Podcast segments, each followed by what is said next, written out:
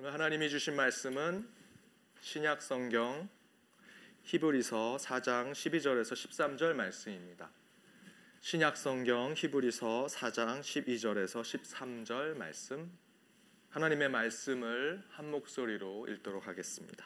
하나님의 말씀은 살았고 운동력이 있어 좌우의 날선 어떤 검보다도 예리하여 혼과 영과 및 관절과 골수를 찔러 쪼개기까지 하며 또 마음의 생각과 뜻을 감찰하니 지으신 것이 하나라도 그 앞에 나타나지 않음이 없고 오직 만물이 우리를 상관하시는 자의 눈앞에 벌거벗은 것 같이 드러나느니라. 아멘. 여러분 한 주 동안의 주일 설교를 어떤 마음으로 기다리셨습니까? 저는 어, 제가 지금 말씀드릴 내용의 마음으로 어, 이 주일 설교, 설교를 준비하고 기다렸습니다. 제가 대학 때 독감으로 일주일 동안 내내 학교도 가지 못하고 결석하고 끙끙 앓아 누워 있었습니다. 토요일쯤 몸을 좀 추스리고 제대로 밥 한번 먹어보자 하고 밖에 나왔습니다. 일주일 내내 육개장 사발면만 맛별로 소고기 맛, 새우 맛, 뭐 닭곰탕 맛 이렇게 해가지고 먹다가 제대로 밥 한번 먹고 몸을 추스리려고 밖에 나왔습니다. 제가 단골로 가던 분식집에 갔는데 20년 전 그 분식집의 백반이 1,500원, 1불 50전 했습니다. 그 중에 가장 비싼 메뉴가 불고기 뚝배기였습니다. 불고기 뚝배기 뭔지 아시죠? 뚝배기에 국물이 자작하게 어, 그 불고기 소고기를 잘 볶아서 거기에 당면도 이렇게 들어가 있고 제일 비싼 거 3천 원짜리를 제가 시켜서 먹었습니다. 그때 당시에 3천 원짜리를 밥을 먹는 건 대학생에겐 사치였습니다. 하지만 저에게 한번 사치로 이 몸을 한번 추스러 보자 해서 불고기 뚝배기를 시켜서 먹었습니다. 김이 모락모락 나오는 그 뚝배기에 숟가락을 넣고 국물 한 모금을 딱 떠 마시는데 그 달짝지근한 국물, 그 진한 진국의 한 모금이 제 눈을 만화에서 나오는 것처럼 눈이 뿅 하고 앞으로 나오겠습니다. 그리고 제 앞에 흐릿흐릿하게 보였던 사물들이 너무나 안경을 새로 쓴 것처럼 또렷하게 보이기 시작하고 막 생기가 돌고 힘이 돋고 땀이 나기 시작했습니다. 얼마나 맛있게 먹었는지 모릅니다. 제가 그때 불고기 뚝배기 처음 떠먹었던 그 진국의 한 모금을 지금도 잊지 못하고 있습니다. 제가 이렇게 주일 설교를 준비하는 마음이 그 불고기 뚝배기 한 모금 힘들고 어렵고 병들어서 너무나 괴로워서 정말 음식 한번 제대로 먹으려고 했을 때 그 불고기 뚝배기에 그 진국 한 모금을 먹었을 때 제 안에 힘이 쏟았던 그때, 그때를 생각하면서 오늘 말씀을 준비했습니다. 부족하지만 오늘 말씀이 여러분에게 제가 독감으로 고생하다가 단숨에 회복시켜준 그 불고기, 떡볶, 그 뚝배기에 그 국물 한 모금과 같은 말씀이 되기를 주님의 이름으로 축원드립니다. 우리 옆에 있는 분들과 이렇게 인사하기를 원합니다. 말씀으로 은혜 받으세요. 말씀으로 은혜 받으시기 바랍니다.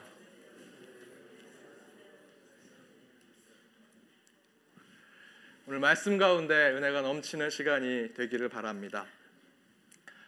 지난 3주 동안에 성경 말씀에 대해서 말씀을 함께 나눴습니다. 전체 주제가 말씀의 향기였습니다. 오늘은 세 번째 시간으로 걸어다니는 말씀이라는 제목으로 말씀을 나누고자 합니다. 제목대로 말씀이 걸어다닌다라는 것입니다. 오늘 본문 말씀의 내용의 세세한 강의 내용을 하기보다는 말씀 전체가 가지고 있는 주제를 함께 나누고자 합니다. 히브리서 4장 12절에서 13절을 오늘 본문 말씀을 통해서 함께 말씀을 어, 읽어보길 원합니다. 표준 세 번역으로 준비했습니다. 스크린을 보시고 읽으시면 되겠습니다. 함께 읽겠습니다. 하나님의 말씀은 살아있고 힘이 있으며 어떤 양날 칼보다도 날카로워서 사람 속을 꿰뚫어 혼과 영을 갈라내고 관절과 골수를 갈라놓기까지 하며 마음에 품은 생각과 의향을 가려냅니다.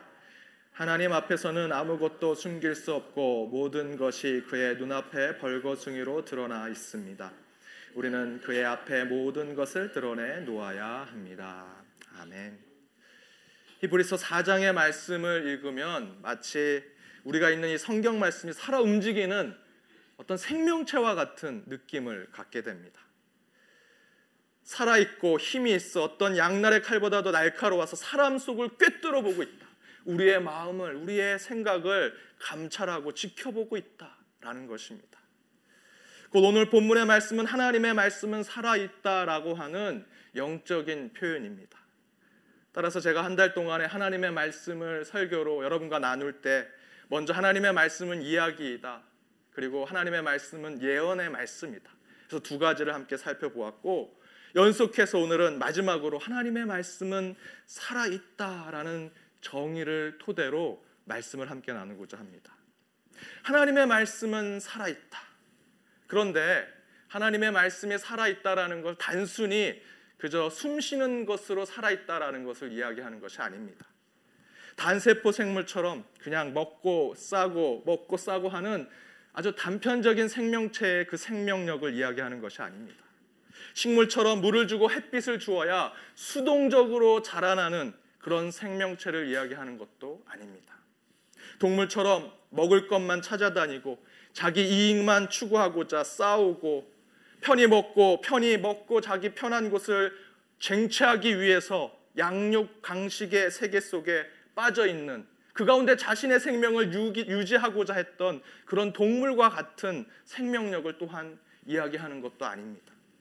성경 말씀이 살아있다라는 뜻은 오늘 본문의 말씀대로 양날이 관절과 골수를 갈라놓는 것처럼 우리 인간의 마음속의 생각을 감찰하고 때로는 지켜보고 평가하기도 하고 그 가운데 그것을 통해서 우리를 깨닫게 하고 변화시키는 그런 말씀의 생명력을 이야기합니다. 수동적이고 단편적이고 본능에만 충실한 생명력을 이야기하는 것이 아니라 깊이 생각하게 만들고 뒤집어 판단하게 하고 날카롭게 비판하고 지적하고 우리를 변화시켜서 행동하게 만드는 역동적인 생명력이 그 안에 있다라는 것입니다. 그래서 13절의 말씀대로 그렇게 살아있는 하나님의 말씀을 읽게 될 때 우리는 아무것도 숨길 수 없는 것입니다. 말씀은 눈에 보이는 글자로 써 있고 그저 가만히 있지만 이 하나님의 말씀을 읽게 되면 도저히 어디에도 숨을 수 없을 정도로 부끄럽고 이 말씀 앞에서는 우리가 벌거숭이가 되는 것처럼 마치 말씀이 살아서 우리를 꾸중하고 혼내고 때로는 칭찬하고 격려하는 것을 느끼는 그런 생명체와 같은 모습을 가지고 있다라는 것입니다. 그만큼 성경 말씀의 생명력은 단순히 숨쉬고 먹고 마시고 자기 것만을 차지하려고 싸우고 피 흘리는 존재의 생명력이 아니라 그 이상의 것을 추구하고 있다라고 말씀드릴 수 있습니다. 저는 그렇다면 성경 말씀은 만물의 영장이라는 인간의 존재처럼 다른 동물들과 다른 생명력의 상징을 가지고 있을 것이다 생각했습니다. 그렇다면 그것이 무엇일까? 많은 인류 학자들이 인간과 동물의 차이점을 이야기합니다. 가장 먼저는 도구를 사용합니다. 동물과 인간의 차이점 중에 하나는 도구를 사용하는 것, 그리고 불을 사용하는 것. 최근에 제가 TV를 보니까 원숭이들이 마시멜로를 이렇게 불에 인간처럼 구워 먹더라고요. 인간이 가르쳐 주지 않으면 어떤 원숭이도 불에 음식을 구워 먹지 않습니다. 언어를 사용합니다. 인간은 동물과 다르게 언어를 사용하죠. 최근에 그 공룡 이야기를 영화로 만든 것이 네 번째 시리즈가 나왔습니다. 그 시리즈가 계속해서 발전하는 게 뭐냐면 공룡이 진화하고 있는 것을 이야기합니다. 최근에 나온 것의 이 공룡은 서로 커뮤니케이션을 합니다. 그래서 더 재밌어지는 거겠죠. 하지만 동물은 인간처럼 이렇게 언어를 사용할 수 없습니다. 도구와 불과 언어를 사용하는 것으로 우리 인간과 동물은 생명력의 차이를 가지고 있습니다. 하지만 더 기본적이고 근본적이고 중요한 차이점이 하나가 있는데 그것은 우리 인간은 두 손을 사용한다라는 것입니다. 우리 인간이 동물과 다른 점은 같은 생명체이지만 다른 생명력을 가지고 있는 것은 우리가 두 손을 사용하고 있다라는 것입니다. 인간이 두 손을 사용하고 있기 때문에 여러분들 지금 아, 우리 어머니가 해주셨던 된장찌개 그 손맛을 생각할 수밖에 없습니다. 우리가 손을 사용하기 때문에 위대한 소설가의 그 상상이 넘치는 소설을 읽을 수 있는 것이고 손이 있기 때문에 의사들이 수술하고 우리의 병을 고칠 수 있는 것입니다. 바로 우리 손 때문에 우리의 생명은 영장할 수 있게 되었고 또한 인간의 생명은 더욱더 고상해지고 있다라고 말씀드릴 수 있습니다. 따라서 인간이 다른 생명체들과 다른 중요한 생명력의 차이점은 손을 사용한다라는 것입니다. 그런데 여러분, 우리 인간이 손을 사용하게 된 또한 더 근원적인 뿌리와 같은 출발점이 있습니다. 그것이 무엇입니까? 우리 인간이 직립 보행을 하고 있다라는 것입니다. 두 발로 서 있고 두 발로 걸어가기 때문에 두 손을 자유롭게 사용할 수 있게 되었다라는 것입니다. 두 발로 걸어다니는 생명체이기 때문에 손을 사용할 수 있게 된 것.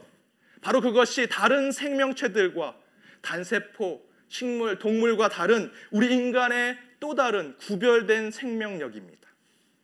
다른 동물들은 네 발로 이동합니다. 그러나 인간은 두 발로 이동하는 생명체입니다. 걸어 다니는 존재. 저와 여러분은 인간으로서 살아있는 존재임을 증명할 수 있는 것은 두 발로 걸어 다니는 것으로 설명할 수 있습니다. 따라서 생명체라고 모든 것이 다 우리가 생각하는 그런 생명체가 아닙니다. 오늘 본문에서 하나님 말씀이 생명력이 있다라고 하는 것은 아메바나 식물이나 곤충, 다른 포유동물과 그런 생명체들과 같은 생명력을 이야기하는 것이 아닙니다.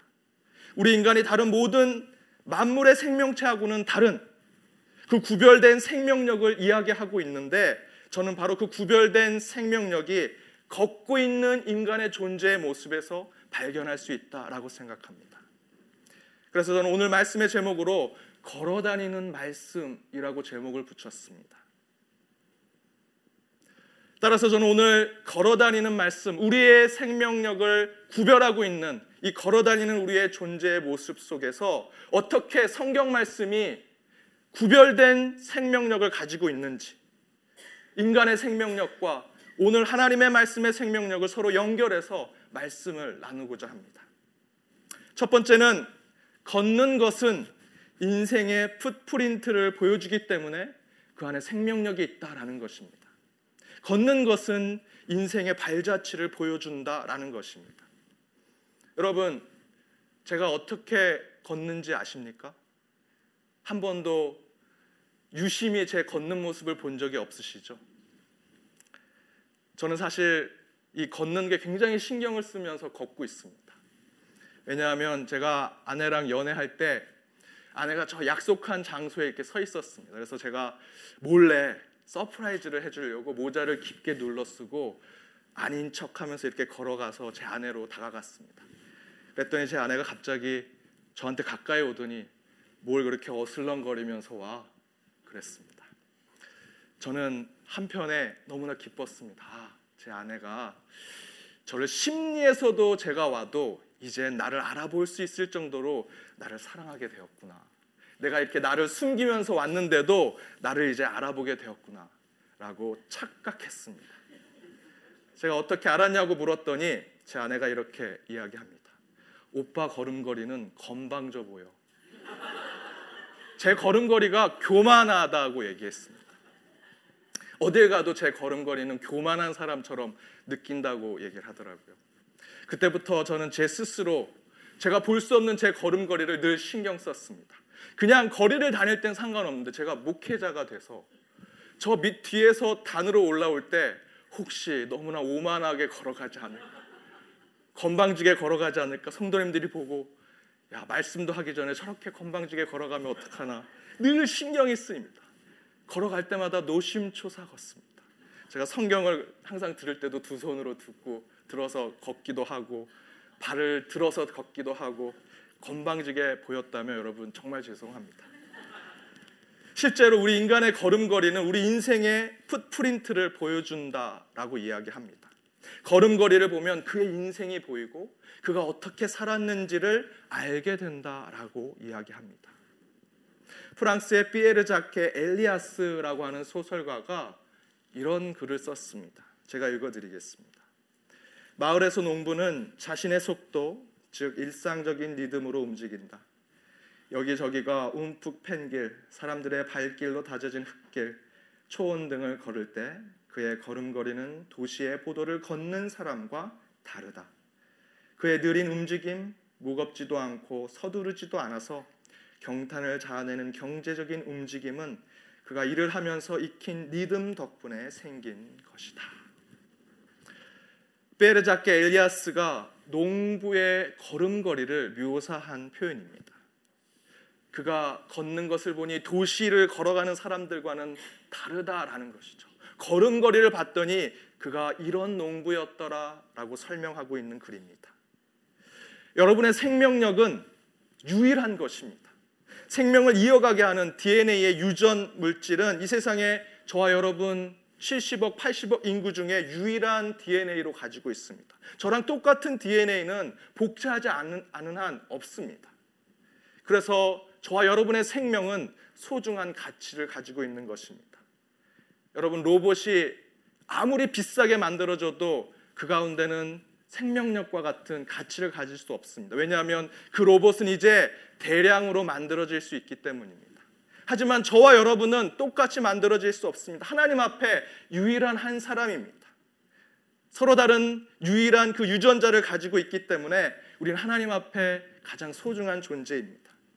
그런데 저희가 가지고 있는 걸음걸이가 바로 그러한 가치를 가지고 있습니다. 사람 하나하나의 걸음걸이는 그 사람이 살아온 인생을 보여주고 있고 그 사람이 농부였는지 의사였는지 운동선수였는지 저와 여러분이 서로 다르게 걸어가는 그 모습 가운데 우리는 우리의 인생의 발자취를 보여줄 수 있다라는 것입니다. 바로 그 걸음걸이가 우리가 가지고 있는 유일한 생명력을 보여주는 것이라고 이야기합니다. 그렇다면 이 성경의 말씀도 하나님의 발자취와 같은 것입니다. 이 하나님의 말씀을 읽다 보면 우리는 저절로 하나님의 걸음걸음을 깨달을 수 있습니다. 그때 우리는 느낄 것입니다. 아, 하나님의 말씀이 살아있구나. 하나님의 말씀을 읽어가면서 하나님의 걸음걸이를 우리가 느껴갈 때 이 성경의 말씀이 살아있구나라고 우리는 깨달아야 합니다. 여러분 성경을 읽을 때 무작정 읽지 마십시오. 은혜 받을 말씀만 찾아 밑줄 치면서 읽지 마십시오. 그냥 천천히 누군가가 걸어가는 걸음을 쫓아가듯 성경을 읽어가다 보면 하나님의 걸음걸이를 우리가 깨닫게 될 것이고 그러면서 자연스럽게 이 말씀이 살아있고 운동력이 있음을 깨닫게 될 것입니다. 여러분 주변에 누군가의 걸음걸이를 지켜볼 때 야, 저 사람이 신나게 걷는 그 걸음걸이만 지켜보길 원하십니까? 아닙니다. 우리 인생의 걸음걸이는 때로 낙심하면서 어깨가 축 늘어지며 걷기도 하고 기뻐서 방방 뛰면서 걷기도 하고 그저 편하게 걷기도 합니다. 우리가 바라봐야 할 걸음은 그 모든 인생의 걸음입니다. 성경 말씀도 그렇습니다. 어느 말씀에서는 우리에게 도전을 주기도 하고 어느 말씀엔 때로 지루하고 힘들고 해석하기 어려워서 낙심될 때도 있습니다. 그러나 그 성경 말씀을 하나님의 걸음 걸음이라 생각하고 우린 계속해서 꾸준히 그 말씀을 쫓아가야 합니다. 여러분, 여러분의 부모님, 여러분의 자녀가 저 멀리서 걸어와도 딱 아시지 않습니까? 저희 아버님이 한국에서 오셨는데 제가 거의 5년 만에 뵀습니다. 저희 아버님이 키가 좀 작으셔서 항상 허리를 꼭 굽히고 걸음을 걸으십니다. 교회 저희 미국에 오셨는데 시차 적응도 안 됐는데 새벽마다 나오셔서 동네 한 바퀴를 이렇게 걸을, 걸으십니다. 제가 새벽기도 끝나고 갔더니 저 멀리서 너무나 눈에 익은 키는 좀 작으시지만 허리가 곳곳 핀 저희 아버지가 걸어오시는 것을 알 수 있었습니다. 얼굴은 잘 보이지 않지만 그분의 걸음걸이로 그분이 누구인지 알게 되었습니다.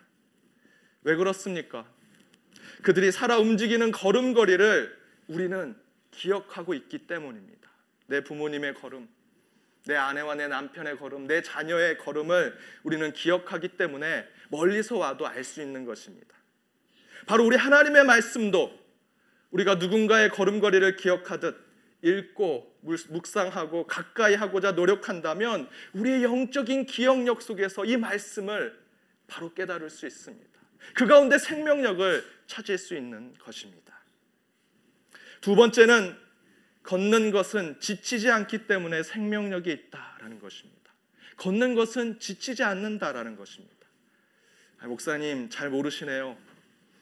걸어 보셨습니까? 한 시간, 두 시간 살 빼려고 걸으면 정말 힘듭니다. 라고 하는 여러분 표정이 보입니다. 예, 알죠. 저도 걸어봤습니다. 걸으면 정말 힘들고 지치고 때로는 아프기도 합니다. 그런데 놀라운 것이 있습니다. 여러분 아십니까? 그래도 인간은 끝까지 걸을 수 있다라는 것입니다.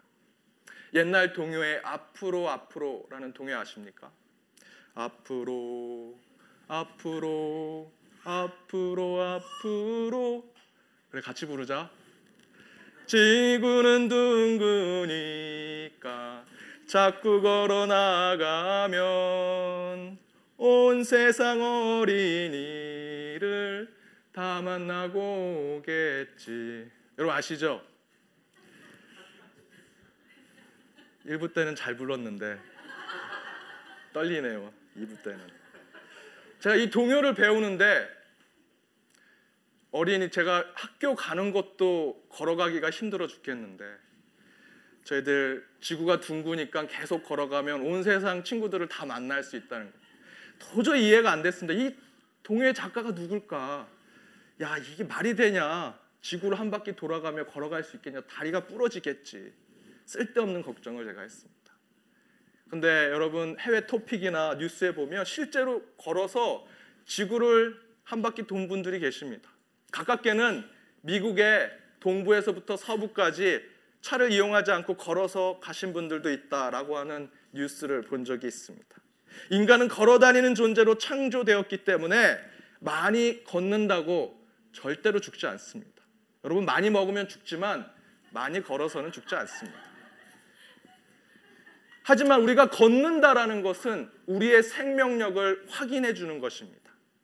문화 인류학의 보고에 따르면 인류가 다른 동물들보다 빠르지 않은데 어떻게 인간이 그 많은 동물들 가운데 살아남을 수 있었을까? 라는 질문에 이런 답을 합니다. 인간은 지치지 않고 걸을 수 있기 때문이다. 인류학자 마빈 해리스가 작은 인간이라는 책에서 이런 이야기를 합니다. 멕시코 타라후마라 부족을 소개하면서 이런 얘기를 하는데 제가 읽어드리겠습니다. 멕시코 북부 타라후마라 인디안들은 사슴을 사냥하기 위해 이틀 동안 쫓아간다. 아무리 짧아도 하루 이상은 걸린다. 그들은 그렇게 해서 사슴이 쉬지 않고 뛰도록 한다. 아주 가끔 그 추적물을 희미하게 볼 수 있지만 발자국을 식별하는 그들의 무시무시한 능력을 동원해 매우 정확하게 쫓아간다. 사슴은 마침내 지치고 많은 경우 발굽이 완전히 닳아서 쓰러진다. 바로 그때 사람들이 달려들어 목을 조르거나 개가 나서서 죽인다. 인간은 사슴의 달리는 속도를 쫓아갈 수 없습니다. 근데 인간이 할 수 있는 건 뭐냐면 끝까지 걸어서 쫓아갈 수 있다는 겁니다. 사슴이 인간이 쫓아온다는 그 두려움 속에 계속 도망갑니다. 도망가다 도망가다 발굽이 부러집니다. 발굽이 닳아 없어지면 더 도망가지 못할 때 인간은 계속해서 지치지 않고 걸어가서 그 사슴을 잡아낸다라는 것입니다. 여러분 인간의 지독한 생명력을 보여주는 인류학적 증거입니다. 인간은 다른 동물들보다 늦습니다. 걸음이 늦고 달리기도 늦습니다. 하지만 오래 걷고 오래 뛸 수 있습니다. 그래서 아무리 동물들이 빨리 뛰어도 인간은 그 동물들이 지칠 때까지 걷고 뛰고 걷고 뛰고 끝까지 쫓아가서 그들을 잡아내는 것입니다. 바로 그렇게 인간의 생존력을 가졌던 것이죠. 바로 이것이 인간의 생명력을 이야기하는 것입니다. 여러분, 인간이 말하고 달리게 하면 누가 이길까요? 100m 달리기를 말하고 같이 하면 말이 분명히 이길 겁니다. 하지만 마라톤 거리를 달리기를 한다면 똑같은 조건으로 뛰면 인간이 이긴다고 합니다.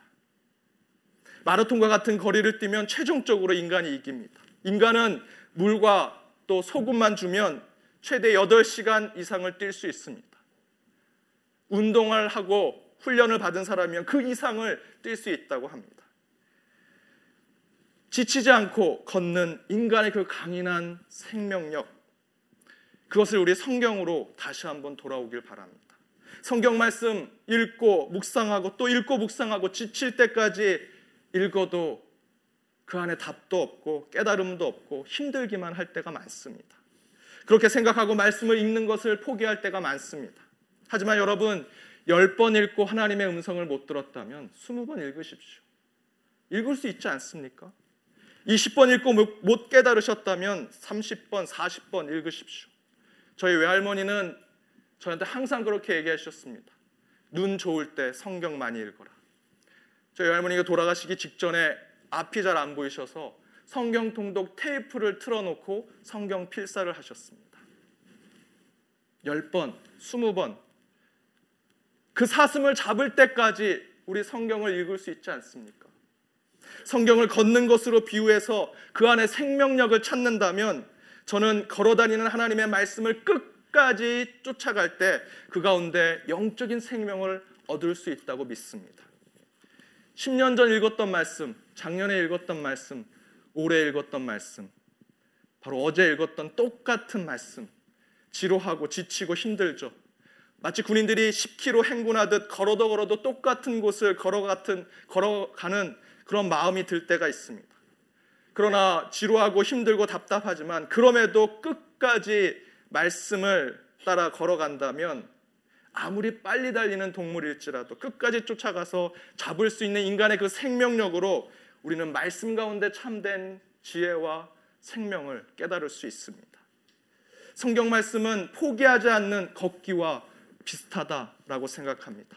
물론 중간에 지치기도 하고 힘들기도 하고 그만두고 싶기도 합니다. 하지만 그 모든 유혹과 고통을 이기고 끝까지 걷고 또 걸어간다면 끝까지 쫓아간다면 그 말씀 속에 새겨진 그 생명력을 우리는 찾아낼 수 있습니다. 마지막 세 번째는 걷기는 건강하게 만들기 때문에 생명력이 있다라는 것입니다. 걷기는 건강하게 만든다라는 것입니다. 우리 기쁨의 교회 개척 초기에 개척 멤버로 계셨던 분들이 비슷한 동네에 사셔서 항상 저녁 때가 되면 함께 모이셔서 한 곳에서 걷기 운동을 하셨다고 합니다. 그때 개척 초기에 힘든 일들도 많고 어려운 일들도 많았는데 서로 걸으시면서 격려하고 서로 어, 또 이야기도 하고 힘든 일들도 풀어내고 하면서 정말 개척 초기에 저희들이 잘 적응할 수 있게 되었습니다. 걸으니 몸도 건강해지고 서로 아픈 것 힘든 얘기 풀어내면서 마음도 건강해졌다라는 것입니다. 지금도 하시는지 모르겠는데 1부 때 또 여쭤봤더니 하고 계시다고 하더라고요. 계속 하셨으면 좋겠습니다.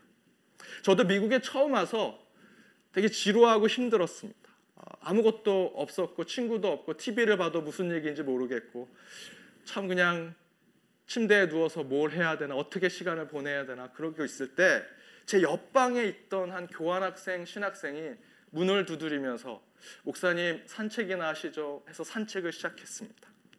근데 그 신학생은 저랑 교단이 좀 달랐습니다.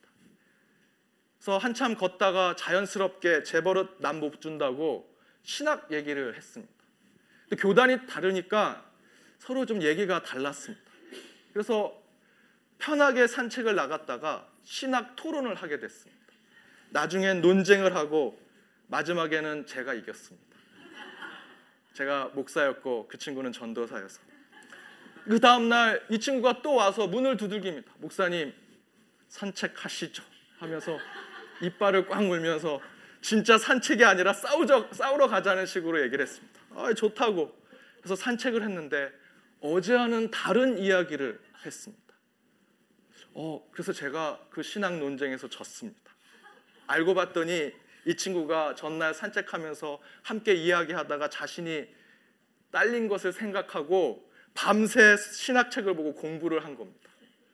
저도 그 다음 날 밤새 또 신학책을 보고 그 친구를 찾아가서 산책하시죠. 그렇게 시작한 산책을 한 달, 두 달, 산책하면서 같이 걷기도 하고 신앙 논쟁도 하고 목회 이야기도 하고 서로 비전을 나누면서 한 시간 두 시간씩 매일 걸었습니다. 그랬더니 신학 지식도 올라갔을 뿐만 아니라 더 좋은 건 정말 건강해지고 살도 많이 빠지고 몸이 정말 가벼워졌습니다. 그렇게 하고 제가 한국에 한 달 후에 한국에 돌아갔는데 저의 그 건방진 걸음은 잘 알아보더니 살 빠지고 건강한 제 몸은 제 아내가 못 알아보더라고요.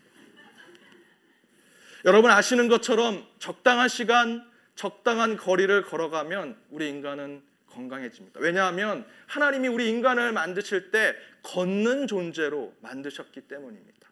잘 걸으면 우리는 다른 약을 먹지 않아도 건강해질 수 있습니다. 이와 마찬가지로 말씀도 살아 움직이며 걸어 다니는 것이라면 우리가 성경을 꾸준히 읽고 묵상하고 그 말씀 가운데 거하고자 노력한다면 분명히 우린 영적으로 건강해질 수 있습니다. 성경과 함께 여러분 걸으시기 바랍니다. 분명히 영적으로 성장할 것이고 건강해질 것이고 그 안에 참된 생명력을 회복하게 되리라 믿습니다. 사랑하는 여러분, 하나님의 말씀은 영적으로 걸어다니는 생명입니다. 하나님의 말씀을 늘 가까이 하면서 읽고 묵상하고 암기하고 생각하고 때로는 신앙의 동료들과 그 하나님의 말씀을 이야기하고 나누면서 그렇게 말씀과 함께 걸어간다면 우리는 그 가운데 참된 영적 생명력을 찾을 수 있습니다. 그 말씀 가운데 그 운동력이 있고 살아있는 말씀 가운데 걸어오시는 예수 그리스도를 우리는 만나게 될 것이고 어느새 우리는 지치지 않고 그 말씀과 함께 신앙의 여정을 걷게 될 것입니다. 그렇게 될 때 우리는 건강한 그리스도인이 될 수 있습니다. 걸어다니는 말씀 가운데 여러분 함께 하십시오. 말씀과 함께 걷는 여러분의 삶 주변에 말씀의 아름다운 향기가 늘 가득하게 되리라 믿습니다. 함께 기도하겠습니다. 살아계신 하나님, 말씀으로 우리에게 걸어오시는 우리 주 하나님을 오늘 이 시간 만납니다. 말씀 가운데 참된 생명력을 깨닫게 하시고 그 말씀과 함께 걷게 하시며 지치지 않게 하시고 이를 통해 건강한 신앙의 삶을 키우는 우리 모두가 되게 하여 주옵소서. 그리하여 우리가 가는 곳마다 말씀의 향기가 나타나게 하시고 그 향기로 참된 복음이 전해지게 하여 주옵소서. 이 모든 말씀 예수님의 이름으로 기도드립니다. 아멘.